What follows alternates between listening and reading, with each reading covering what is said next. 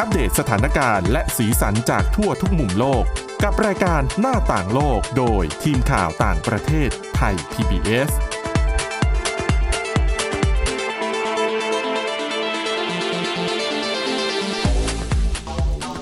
สวัสดีค่ะ คุณผู้ฟังขอต้อนรับเข้าสู่รายการหน้าต่างโลกค่ะ เราก็มาพบกับคุณผู้ฟังเป็นประจำเหมือนเช่นเคยนะคะ ตั้งแต่วันจันทร์ถึงวันศุกร์ค่ะสำหรับวันนี้นะคะพบกับคุณชนชยานันท์พร้อมสมบัติและดิฉันสวรักษ์จากวิวัฒนาคุณค่ะ ค่ะ สวัสดีคุณผู้ฟังค่ะ ค่ะ วันนี้ก็มีบทความที่น่าสนใจ เช่นเคย คือดิฉันนำไปอ่านเจอมานะคะ คือเริ่มต้นเนี่ยจากการทำข่าวชิ้นหนึ่งต้องแปลข่าวชิ้นหนึ่ง ก็จะเป็นข่าวที่ผู้แทนขององค์การสหประชาชาตินะคะออกมาแสดงความกังวลว่า ในช่วงหลายปีที่ผ่านมาค่ะ บริษัทที่ผลิตนมผงสำหรับทารกเนี่ยเขามักจะใช้กลยุทธ์การโฆษณาที่ทำให้ลูกค้าเนี่ยเข้าใจว่า น้ำนมเวลาเลี้ยงลูกแล้วให้น้ำนมแม่อย่างเดียวเนี่ย ไม่พอนะ อืม น้ำนมแม่เนี่ยอ่ะโอเคก็ดีดีดีจริงนะคะ ค่ะ แต่ว่าถ้าอยากให้ลูกอะแบบแข็งแรงสมบูรณ์มากกว่านี้คุณต้องซื้อนมผงของเราเข้าไปเสริม หรือบางคนอาจจะบอกว่านมผงเราเนี่ยนะ ผลิตมาเด็กคนไหนงอแงนอนไม่ค่อยหลับ เรามีสูตรช่วยแบบ ทำให้หลับ ให้หลับให้เด็กอะหลับ ใส่ ง่าย สาร ขึ้น อะไรบางอย่างเข้าไปเพื่อให้หลับง่าย ก็แล้วแต่จะโฆษณาไปนะคะ แล้วทีนี้ในบทความนั้นก็เลยมีคำคำหนึงปรากฏขึ้นมานะคะ อันนี้เป็นคำจากเจ้าหน้าที่ของ UN นะเขาบอกว่า บริษัทเหล่านี้เขาใช้วิธีการโฆษณาที่เรียกว่า pseudo science แปลเป็นไทยก็คือวิทยาศาสตร์มายาดิฉันก็เลยไปค้นมาเรื่อยๆ ถามคุณชนชยานันท์ถ้าจะบอกว่าวิทยาศาสตร์มายาคุณนันเข้าใจไหม อืม ไม่เข้าใจค่ะ วิทยาศาสตร์แบบที่คิดไปเองหรือเปล่า เรียกแบบ อุ๊ย นั้นไหม ฉลาดมากเลย ใกล้เคียง ใกล้เคียงมาก คือ คือจริงๆอ่ะเราเจอเรื่องแบบนี้บ่อยนะคะ ใช่ค่ะ ทั้งทั้งที่โดยเฉพาะอย่างยิ่งการส่งทางทางไลน์ทางแอปพลิเคชัน มัน ต่ามังๆนก้ำกึ่งกับ ยอะา เฟกนิว อืม มันกึ่งกึ่งๆกันอยู่ มันดูน่าเชื่อ แต่บางอย่างมันไม่จริง ใช่นะคะ ดังนั้นเนี่ยดิฉันก็เลยสนใจว่าโอ้ยมันมีคำนี้คือเนี่ยได้ยินได้อ่านได้เห็นเป็นครั้งแรกจากการแปลข่าวชิ้นนี้ ค่ะ ดิฉันก็เลยไปสนใจแล้วก็ไปค้นคว้าเพิ่มเติมจนไปเจอบทความหนึ่งค่ะเขามาอธิบายเหตุผลว่าทำไมคนจำนวนไม่น้อย ถึงหลงเชื่อในเรื่องของวิทยาศาสตร์มายา เดี๋ยวเราจะมาอธิบายในรายละเอียดว่า มันเป็นยังไงและก็มีการยกตัวอย่าง อย่างที่ยกตัวอย่างไปแล้วอันหนึงก็คือเรื่องของนมผงสำหรับทารก ค่ะ นะคะซึ่งประเด็นนี้เนี่ย UN บอกว่าคือกังวลเพราะอะไรรู้ไหมมันทำให้ผู้บริโภคจำนวนมากอะ่ะ กลายเป็นว่า เอ้า อ่านไปอ่านมาอ้าวนมผงก็ดีกว่านมแม่สิงั้นฉันก็ให้เด็กกินนมผง ซึ่งจริง ๆ แล้วเนะคะหน่วยงานด้านสาธารณสุขทั่วโลกยืนยันตรงกันว่า นมแม่เนี่ย ดีที่สุด สารอาหารครบถ้วนมีภูมิต้านทาน แล้วก็ผลการวิจัยก็พบแล้วนะคะว่าเด็กที่ ได้ดื่มนมแม่ตามระยะเวลาที่เหมาะสมเนี่ย ก็จะมีภูมิต้านทาน ร่างกายแข็งแรง ตามธรรมชาติ สติปัญญาก็ดีคือดีหมด เอาเป็นว่านมแม่เนี่ยเพียงพอแล้ว ค่ะ ไม่จำเป็นต้องไปซื้อเพิ่มอะไรเพิ่ม เหมือนบางท่านมีความเข้าใจผิดด้วย ค่ะ นะคะว่าเด็กเล็ก ๆ เนี่ยกินข้าวได้เลย กินอาหารได้เลยจริงๆไม่ได้นะคะ อืม เด็กเล็กจะต้องกินได้แต่นมเท่านั้นเลยนะ ว่า คะ ระบบการย่อยเขายังไม่ได้ ใช่ ต้องรอระยะหนึ่งนะคะ เรื่องนี้นี่คุณแม่น่าจะทราบกันดี ค่ะ เรื่องของคุณแม่ดิฉันมีเรื่องมาแชร์คุณสวรักษ์เหมือนกัน เพราะว่าเมื่อไม่นานมาเนี้ยในโซเชียลมีเดียมี ค่ะ คุณแม่ท่านหนึ่งซึ่งเป็นคุณแม่ที่ยังเด็กอะนะคะ อืม ดิฉันขอเรียกว่าคุณแม่วัยใสแล้วกัน อ่า เรียก ใช่ เรียกตามเขา ค่ะ ยังอายุไม่ถึง 20 ปีนะคะ ก็เออสิบปลายปลายสิบกว่าปลายปลายนี่แหละ ปรากฏว่าเธอมีลูกแล้วเธอก็ป้อนกล้วยให้กับทารกวัย 3 เดือน อืมม โอ้โห มีคุณแม่มากมายเลยนะคะ เข้ามาให้ความรู้ในคอมเมนต์นั้นว่า ค่ะ ทำไม่ได้นะคะ เพราะว่าน้องจะลำไส้อุดตัน อาจจะถึง อืมอืม ถึงขนาดที่ลำไส้แตกจะต้องผ่าตัด ค่ะ มีความรุนแรงถึงขั้นนั้นเลย อืม รวมถึงมีคุณหมอบางท่านเนี่ยเอาคลิปแบบเนี้ยมา ค่ะ แชร์แล้วก็อธิบายด้วยนะคะว่าเด็กเนี่ยจำเป็นจะต้องกินได้แต่นมเท่านั้น อืม เพราะว่าเหมือนที่คุณสมรักษ์บอกว่า ค่ะ ระบบการย่อยยังไม่สมบูรณ์นะคะ แล้วเขาก็ยังไม่สามารถกินอาหารที่มีกากใยได้ ค่ะ เพราะว่าเขาย่อยไม่ได้นะคะ อืมอืม เพราะฉะนั้นแต่ว่าคุณแม่เนี่ยเขาก็ตอบโต้นะคะ ค่ะ มีคลิปตอบโต้ออกมาบอกว่า เออ ทำไมล่ะฉันเลี้ยงลูกแบบนี้ฉันก็พ่อแม่ฉันก็เลี้ยงมาแบบนี้อะไรอย่างเงี้ยค่ะ อืม ทุกคนก็เลยพยายามให้ความรู้ว่า ค่ะ เราทำแบบนี้ไม่ได้เพราะว่าวิทยาศาสตร์เนี่ยมีเขาเรียกว่าอะไรมีข้อพิสูจน์ที่ชัดเจนแล้ว ค่ะ ว่าทำไม่ได้ ค่ะ นะคะ ดังนั้นนี่จะเป็นที่มาคำว่าวิทยาศาสตร์มายาคือความเชื่อในลักษณะเนี้ย ค่ะ คือ อย่างที่บอกวิทยาศาสตร์ต้องเป็นสิ่งที่สามารถพิสูจน์ได้ทดลองซ้ำ เออ กระทำซ้ำแล้วซ้ำอีกผลต้องออกมาเหมือนเดิม อืม แต่พอมีคำว่าวิทยาศาสตร์มายาหลักฐานทางวิทยาศาสตร์ยังพิสูจน์ไม่ได้นะคะทดสอบทำซ้ำหรืออะไรก็ไม่ได้ คุณสอนรับ นะ มันอย่างนี้ได้ไหม บาง ค่ะ อย่างเคยเชื่อ ค่ะ หรือเคยปฏิบัติกัน มี มาแต่นมนาน มี แต่วันหนึ่งเนี่ยวิทยาศาสตร์ได้พิสูจน์แล้วว่าทำ ค่ะ แบบนี้ไม่ถูกต้องใช้ไม่ได้ ใช่ หรือว่าอาจเป็นอันตราย เพราะฉะนั้นเรื่องแบบนี้ต้องเปลี่ยนนะคะ เปลี่ยนตามข้อพิสูจน์ตามข้อเท็จจริงใหม่ อืม อย่างเช่นดิฉันยกตัวอย่างเช่นแป้งเด็กค่ะ ค่ะ เมื่อก่อนเนี้ยเรามีความเชื่อว่าแป้งเด็กที่ผลิตจากแร่ใยหินเนี่ย ค่ะ จะช่วยลดความอับชื้น อืม ทาให้กับเด็กแล้วเด็กก็จะไม่เป็นอะไรใช่ไหมคะ ค่ะ ตอนเด็กๆเราก็จะพอก ไม่ แป้ง เป็ กัน นแบ ผ บ ด ขาว พื้ เลย น ปรากฏว่าในระยะต่อมาเนี่ยมีการฟ้องร้องกัน ค่ะ นะคะ แล้วก็พบว่าแป้งที่เป็นสารแร่ใยหินเนี่ยมันก่อให้เกิดมะเร็งปอดได้ อืม นะคะ แล้วก็เป็นอันตราย ค่ะ ในต่างประเทศเนี่ยก็มีการต่อสู้ แล้วก็ฟ้องร้องเรื่องนี้กันมา จนต่อมาเนี่ยผลิตภัณฑ์เหล่านี้ได้ถูกพัฒนามาใช้สารอย่างอื่น ไม่ได้ใช้แร่ใยหินนะคะ แต่ว่าเอออาจจะไปใช้แป้งข้าวโพดหรือว่าอะไรอย่าง อ่า อื่นแทน ใช่ แต่ว่า ใช่ค่ะ แต่ว่าก็ยังมีข้อแนะนำทางการแพทย์ว่าให้ใช้ในปริมาณที่เหมาะสม ค่ะ อย่าใช้เยอะเกินไป อาจจะส่งผลกระทบต่อปอดได้อยู่ดีนะคะ อืม อันเนี้ยเมื่อก่อนคุณแม่หลายท่านหรือว่า ค่ะ หรือแม้แต่พวกเราเองก็ทาแป้งกันเด็ก ๆ หน้าขาวทุกคนเลย อืม เดี๋ยวนี้ปัจจุบันเราเห็นว่าคุณแม่ยุคใหม่ๆเนี่ยไม่ได้ทาแป้งให้ลูกแล้วนะคะ ค่ะ ก็ใช้เป็นเอ่อสารป้องกันความชื้นที่เขา อืม เอ่อเป็นครีม ค่ะ ทาแทนในที่ต้องใส่ผ้าอ้อม อืม ในลักษณะนี้นะคะ ก็มี ค่ะ เป็นความเปลี่ยนแปลงทางวิทยาศาสตร์เหมือนกันนะคะ ใช่นะคะ ดังนั้นเนี่ยก็ถือว่าเป็นข้อมูลที่น่าสนใจแล้วก็เลยอยากเอามาเล่าให้คุณผู้ฟังนั้นได้ได้ได้รับฟังกันนะคะ มี ก็ ตัว บ อย่าง กว่า อีกไหมคะ มี มี มีมีเยอะเลยแหละนะคะ ค่ะ อ่ะแต่เขาบอกว่าสรุปง่ายๆถามว่า แล้วเราจะรู้ได้อย่างไรว่าอันไหนคือวิทยาศาสตร์เออนั่น มา น่ะสิ ยา นั่นน่ะ นะคะ สิ ก็คือหนึ่งง่าย ๆเลย ไม่สามารถพิสูจน์ด้วยกระบวนการทางวิทยาศาสตร์ได้ เช่น อาจจะอ่ะในไลน์เนี่ย เป็นเรียกว่าเป็นแหล่งของการเผยแพร่ วิทยาศาสตร์มายาโดยเฉพาะ เช่น ค่ะ จู่ๆก็อ้างว่าไอน์สไตน์เคยบอกไว้ว่า การดื่มน้ำอ่ะสมมตินะ อืม การดื่มน้ำขิงผสมบอระเพ็ดทุกวันติดต่อกันเป็นเวลา 7 วันจะทำให้คุณหายจากโรคมะเร็งอะไรแบบเนี้ย อืม ถามว่ามันเค อุ๊ ย ยยา มี รักษาโรคมะเร็งนี่แพร่หลายมากเลยนะคุณสวรร ถามว่า ค์ดิฉันจะบอกเลย มันมีหลักฐานทางวิทยาศาสตร์ไหม อืม ไปค้นดูมันไม่เคยมี ค่ะ ถามว่าแล้วใครพูด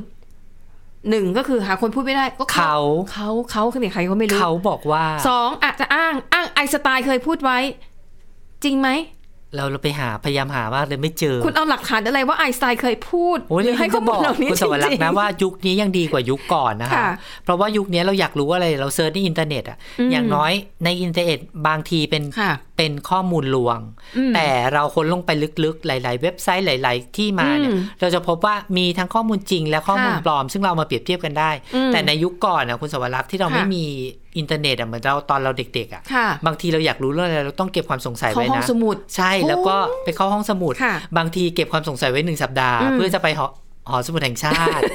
เป็นแบบนั้นเลยจ เก่า ริง มาก ๆ เพห้องราะว่าสมุดมหาลัยก็พอมั้ง ห้องสมุดโรงเรียนไม่พอไง ค่ะ สมรักหาไม่เจออย่างเงี้ย ค่ะ บางทีต้องไปห้องสมุดแห่งชาติอ่ะ อืม แบบโหเพราะฉะนั้นในยุคเนี้ยเราต้องใช้อินเทอร์เน็ตใช้ อืมอืม ใช้การเอ่อ ค่ะ หาข้อมูลให้เป็นประโยชน์มากๆนะคะ ค่ะ หรืออีกอย่างหนึ่งนะคะ ที่เป็นตัวอย่างที่ชัดเจนเลยของวิทยาศาสตร์มายาคือ เมื่อก่อนอาจจะเชื่อกันอย่างเช่นอ่ะช่วงแรกๆที่มีโรคเอดสปรากฏขึ้นมาบนโลกนี้ คนก็เชื่อว่า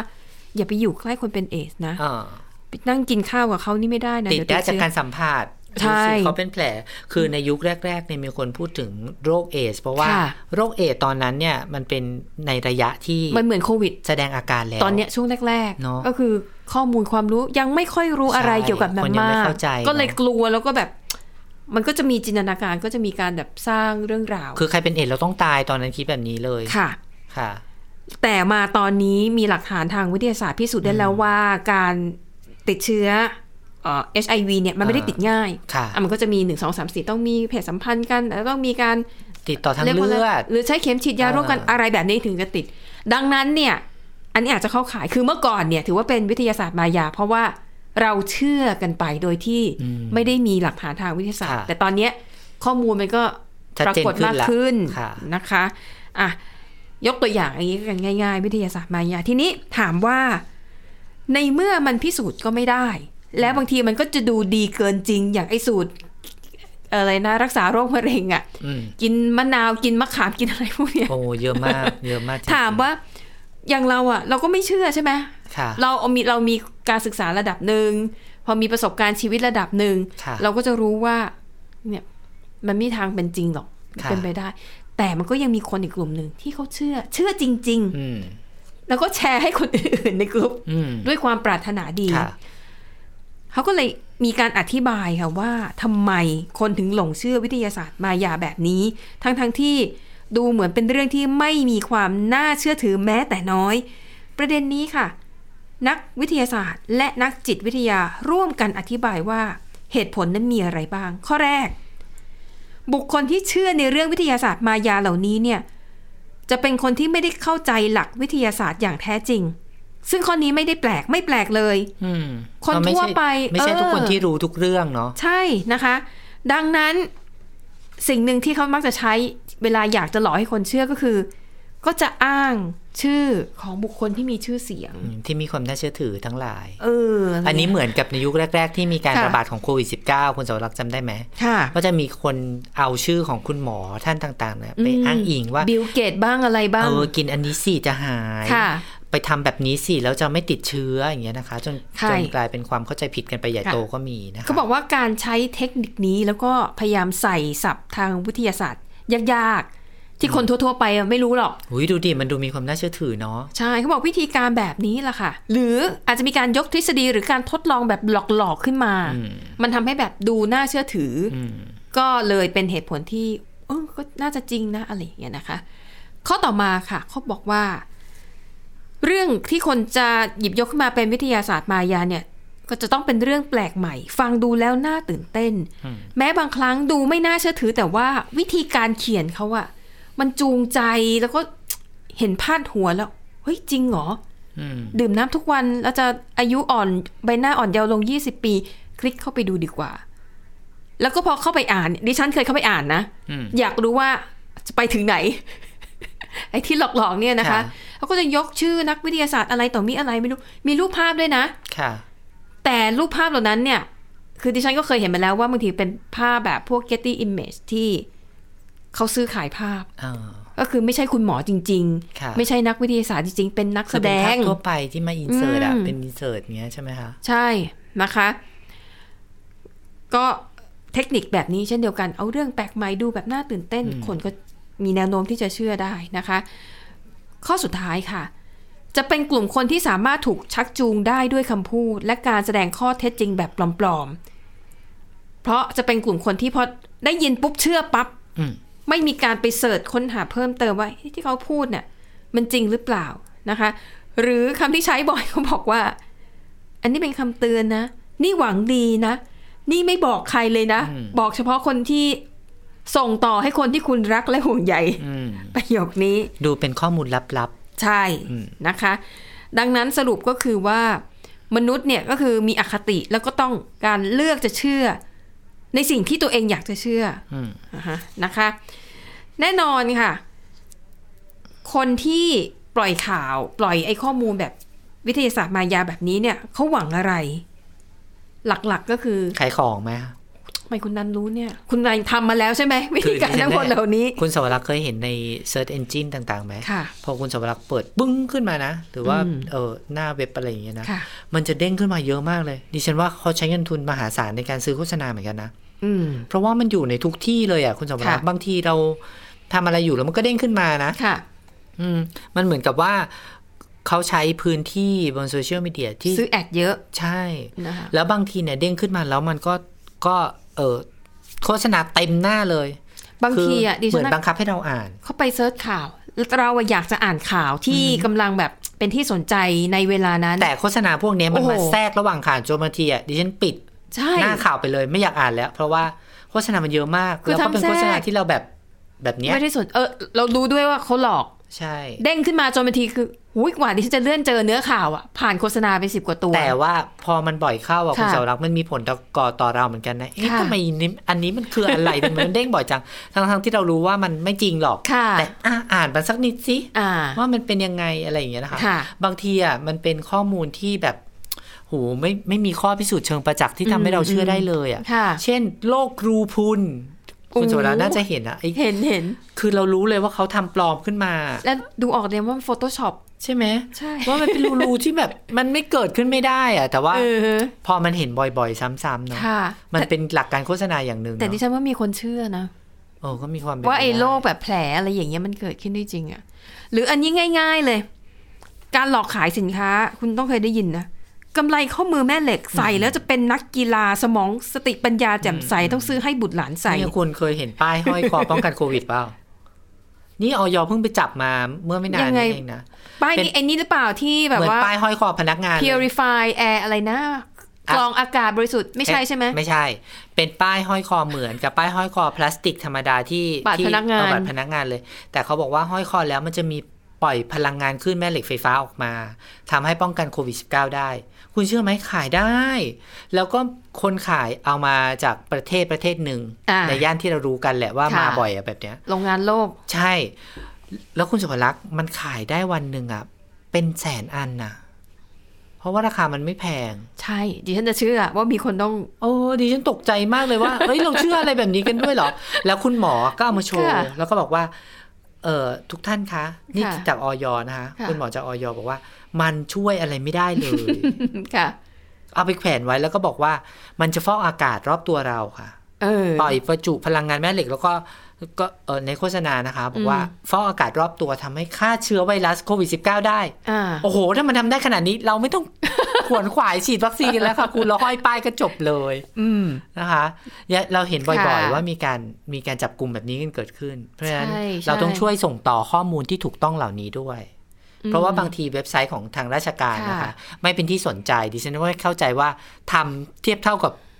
คนที่หลอกเราเก่งแบบเนี้ยไม่ได้อะ มอืม แล้วก็ออยก็จะขึ้นชื่อใช่ไหมคะ ค่ะ ผลิตภัณฑ์ที่ท่านใช้ไม่ได้นะเนี่ยมีตรายี่ห้อนี้ ก็จะเป็นรูปแบบของราชการ 18 อัน เป็ มีแต่ชื่อหมด กิจ เลย กษณะ แล้วก็มี ค่ะ โลโก้อันเล็ก ๆ อยู่ ค่ะ ซึ่งการที่จะคนจะเห็น อืม เหล่านี้ยากมาก อืม นะคะ ก็เลยอ่ะถ้าเราเห็นข้อมูลในลักษณะ ค่ะ นี้ก็ช่วยแชร์หน่อย อืม ถือว่าเป็นข้อมูลที่ดีแล้วก็ถูกด้วย ค่ะ ก็คิดง่ายๆแล้วกันว่าอะไรที่มันโฆษณาหรือบอกออกมาแล้วมันดูดีเกินความเป็นจริง ง่ายเกินความเป็นจริง ก็พูดง่ายๆเวอร์เนาะ เออ โอเวอร์ ให้ตั้งข้อสังเกตไว้ก่อนนะคะ อย่างน้อยอ่ะถ้าคุณอยากอ่านเข้าไปอ่านได้ ค่ะ แต่อย่า โดยเฉพาะอย่างยิ่งอย่าควักเงินออกจากกระเป๋าตัวเองเด็ดขาด ถ้าหากว่ามีความสงสัยแม้แต่นิดเดียว อย่างไออุปกรณ์ของบางอาบางอย่างราคาถูกก็แล้วไป ก็ถือว่าอ่ะ ค่ะ ไม่ได้เสียทรัพย์อะไรมากมาย แต่ถ้าบางอันแบบราคาแพงๆไอ้กำไรข้อมือแม่เหล็กเนี่ย เขาขายกันไปแบบเป็นหลักพันก็มีคนเชื่อ แต่มันมีตลอดนะคุณสวรักษ์จำได้ไหม ค่ะ มียุคหนึ่งน้ำคลอโรฟิล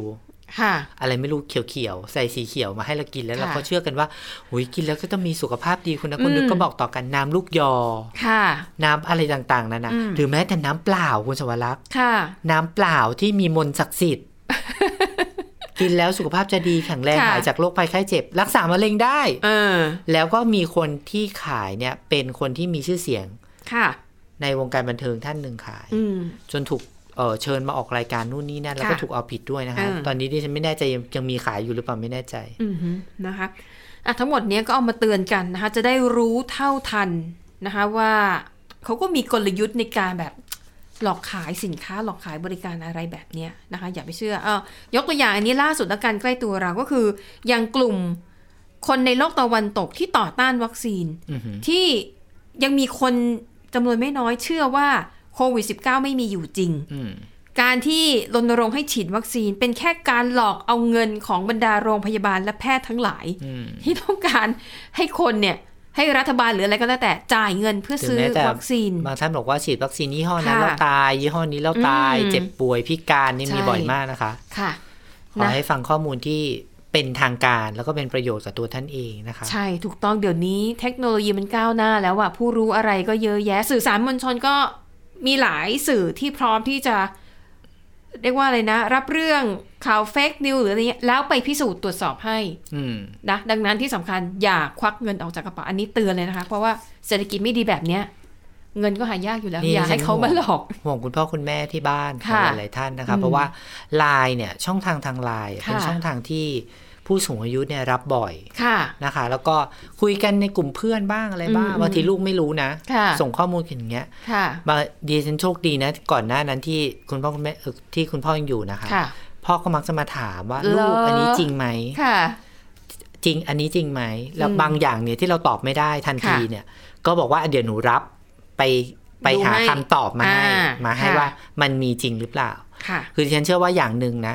คนป่วยอ่ะคุณสมรักษ์คนป่วยจะ เหมือน เชื่ กับหมวดที่พึ่ง ใช่ อะไรแบบได้มาก็อยากจะ แสงสว่างเล็ก คว้าไว้ ๆ ก่ น้อยๆ ที่เขา ค่ะ รู้สึกว่า อุ๊ย อันเนี้ยมันจะช่วยฉันได้จริงๆไหมอะไรอย่างเงี้ยนะคะ มันก็เลยเป็นช่องทางทำให้ถูกหลอกได้ อืม ง่ายขึ้นนะคะ อย่างเช่น ค่ะ กินยาอันเนี้ยช่วยรักษามะเร็งได้นะ เขาก็อยาก เยอะมาก จะรู้สึกว่าเป็นทางเลือกสำหรับเขาได้หรือเปล่า ค่ะ ทั้งๆที่ความเป็นจริงมันมีข้อพิสูจน์บางอย่าง อืม ที่บอกได้ชัดเจนว่ามันรักษาไม่ได้ ค่ะ นะคะ อ่ะนั่นก็เป็นเรื่องของการการตลาดแบบหลอกลวงแล้วกันเอามาเล่าสู่กันฟังนะคะอ่ะไปต่อกันที่อีกเรื่องหนึ่งนะคะ อันนี้เป็นเรื่องของผลการค้นพบทางวิทยาศาสตร์ที่ ถือได้ว่าเป็นเรื่องใหญ่น่าสนใจนะคะ คือคุณนันคือเวลาเราดูภาพยนตร์หรือดูอะไร หรือว่าได้ยินคำบอกเล่าของคนเนี่ยที่เขาบอกว่า เวลาก่อนที่คนจะเสียชีวิตเนี่ย อืม คือถ้าเหมือนกับใครทำกรรมชั่วกรรมอะไรมาก่อนเนี่ย ก่อนที่เขาจะเสียชีวิตอ่ะ ขนบความเชื่อแบบคนไทยเล เอย เนาะ อ ก็จะแบบเห็นภาพนู้นนี้ เห็น นั้น ภาพในอดีตที่ตัวเองเคยทำไม่ดีไว้อะไร เออ ไว้กับคนสัตว์หรืออะไรก็แล้วแต่ มันก็จะแบบเสียชีวิตไปแบบไม่ไม่ค่อย ดูแล้วไม่ค่อยมีความสุขไม่ค่อยสงบ อ่าหรือแม้แต่ในในอดีตเอ่อ ค่ะ หลักความเชื่อทางพระพุทธศาสนา อืม เรื่องเล่าดิฉันใช้คำแบบนี้ดีกว่า ค่ะ เรื่องเล่าทางที่อิงกับหลักศาสนาหลาย ๆ ศาสนา อืม เนี่ยก็บอกว่าทำความชั่วแล้วซาตานจะมาเอาลงไป อ่า เอ่อถูกธรณีสา ค่ะ รถูกเออ ทรณีสูบ เออ หรือแม้แต่ภาพยนตร์กับซีรีส์บางเรื่องที่จะแบบสมมติตัวละครตัวหนึ่งกำลังจะเสียชีวิตใช่ไหม ค่ะ เหมือนกับตัวเขาเนี่ยก็จะมีภาพแบบย้อนหลังชีวิตตอนที่มีความสุขกับครอบครัว อะไรอย่างเงี้ยมันก็จะแบบย้อนเข้ามาในสมองแล้วก็จากไป คือตอนนั้นน่ะ เราก็คิดว่ามันก็น่าจะเป็นแค่เรื่องแต่ง แต่ว่าล่าสุดมันมีแนวโน้มว่ามันอาจจะเกิดขึ้นจริงนะคะ เพราะว่าอันเนี้ยมันเป็นการค้นพบด้วยความบังเอิญค่ะ แล้วก็เป็นรายงานที่ตีพิมพ์ในวารสารทางการแพทย์เลยนะคะ ชื่อวารสาร Frontier in Aging Neuroscience ประเด็นก็คือว่าเอ่อ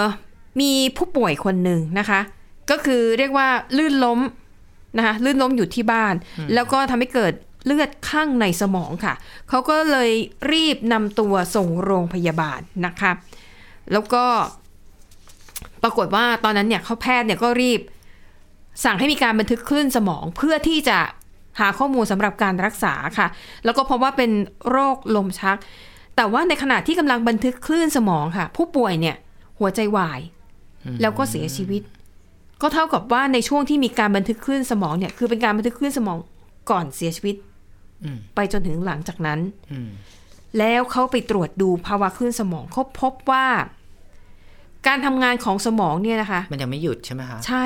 มันมีลักษณะการเคลื่อนไหวคล้ายกับตอนที่เราฝัน อืม ตอนที่เราระลึกถึงความทรงจ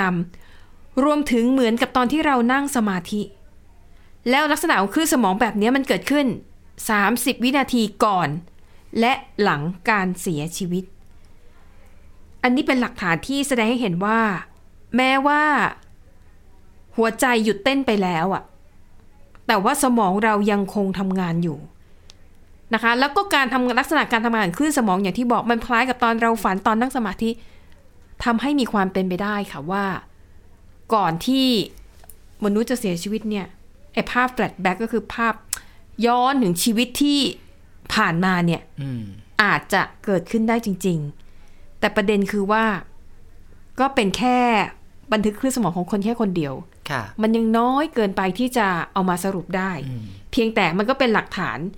นี่คือเป็นครั้งแรกเลยนะ เท่าที่มีการบันทึกมา ค่ะ ว่ามีการบันทึกคลื่นสมองของคนที่อยู่ระหว่างการเสียชีวิต อืม นะคะ ดิฉันอ้างอิงนิดหนึ่งได้ไหม จากสำนักข่าวอินดิเพนเดนต์นะเขาบอก ค่ะ ว่า เคยมีคนเล่าประสบการณ์หลังความตายของคนที่เคยถูกระบุทางการแพทย์ว่าตายไปแล้วนะคะ ค่ะ แต่ว่าฟื้นขึ้นมา อืม ไม่ใช่คนที่ใกล้ตายแล้วรอดนะคะ เขาบอกว่าเอ่อความรู้สึกหลังความตายไม่ได้น่ากลัวอย่างที่คิด แล้วก็ไม่เหมือนกับกะมันเหมือนกับการหลับไปเฉยๆ โดยที่ไม่มีการฝัน ค่ะ ไม่รู้ว่าหลับไปนานแค่ไหนแต่ว่าหลับไปเฉย อืม แต่ว่าข้อมูลอีกด้านหนึ่งเขาบอกว่า เรื่องที่มีคนชอบบอกว่าเมื่อคนเราใกล้ตายแล้วเราจะเห็นแสงวูบวาบหรือ หรือเห็นคนที่เสียชีวิตไปแล้ว หรือว่าบางคนเนี่ย เคยผ่านประสบการณ์เฉียดตายมาแล้วก็ตื่นมา ค่ะ เล่าให้ฟังว่าเคยไปสวรรค์เคยไปนรกมาแล้วเนี่ยในทางวิทยาศาสตร์เนี่ยพอจะอธิบายได้เหมือนกันนะคะว่า เมื่อเรายังไม่ได้ตายจริง ๆ แม้จะเข้าเข้าใกล้ความตายมากแค่ไหนก็ตาม สมองของเราเนี่ยยังทำงานอยู่ อันนี้ไปสอดคล้องกับ อืม เรื่องที่คุณสวรักษ์เล่านะเขาบอกว่าสมองยังทำงานอยู่ แต่ว่าอาจจะไม่เต็มที่ อืม แล้วก็ด้วยจิตใต้สำนึกของเราที่ ค่ะ มีเกี่ยวกับเรื่องของความตายความเชื่อต่างๆ ที่สะสมมาตั้งแต่เด็กๆเนี่ยก็อาจจะเกิดการรับรู้เรื่องราวเหล่านั้น เหมือนกำลังฝันไปได้ ค่ะ ทางทางๆที่คนที่กำลังจะตายเนี่ยสมองอาจจะไม่ได้มีความสามารถเพียงพอที่จะรับรู้ อืม หรือว่ามีกระบวนการการคิดเรื่องราวต่างๆ ขึ้นมาเลยก็ได้นะคะ อืม เขาอธิบายแบบนี้ แสดงว่ามันไปสอดคล้องกับสอดคล้องกับเอ่อ ไอ้ การ ผล ทดลอง การ ทางวิทยาศาสตร์นี้ใช่ไหมคะ อันนี้ไม่ใช่ทดลอง อันนี้เป็นความบังเอิญ อืม นะคะ ที่ คือไปดู บันทึกคลื่นสมอง อ๋อ ได้ ว่ามันมีความเคลื่อนไหวอยู่อืม ถูกต้องนะคะอ่ะดังนั้นเนี่ยแม้จะยังสรุปอะไรไม่ได้แต่มองในแง่ดีที่สุดเลยนะคะว่า ดังนั้นเนี่ยมีความเป็นไปได้ว่า คนที่จากโลกนี้ไปเนี่ย อืม ในห่วงสุดท้ายของชีวิตเนี่ยเขาอาจจะกำลังระลึกถึงสิ่งที่ดีที่สุดในชีวิตของเขา ก็คือพูดง่ายๆคือเขาอาจจะจากไปอย่างเป็นเป็นสุขก็ได้ ค่ะ อันนี้คือมองในแง่ดีนะ แต่ว่าแน่นอนเนื่องจากเป็นผลการบันทึกขึ้นสมองของคนแค่คนเดียว ยังสรุปอะไรไม่ได้ แต่อย่างน้อยก็ถือว่าเป็นข้อมูลใหม่ทางวิทยาศาสตร์ที่น่าสนใจ ค่ะ นะคะเอาละค่ะคุณผู้ฟังค่ะและทั้งหมดนี้คือรายการหน้าต่างโลก ขอบคุณสำหรับการติดตาม หมดเวลาแล้วกลับมาพบกันใหม่ในตอนหน้าเราสองคนลาไปก่อน สวัสดีค่ะ สวัสดีค่ะ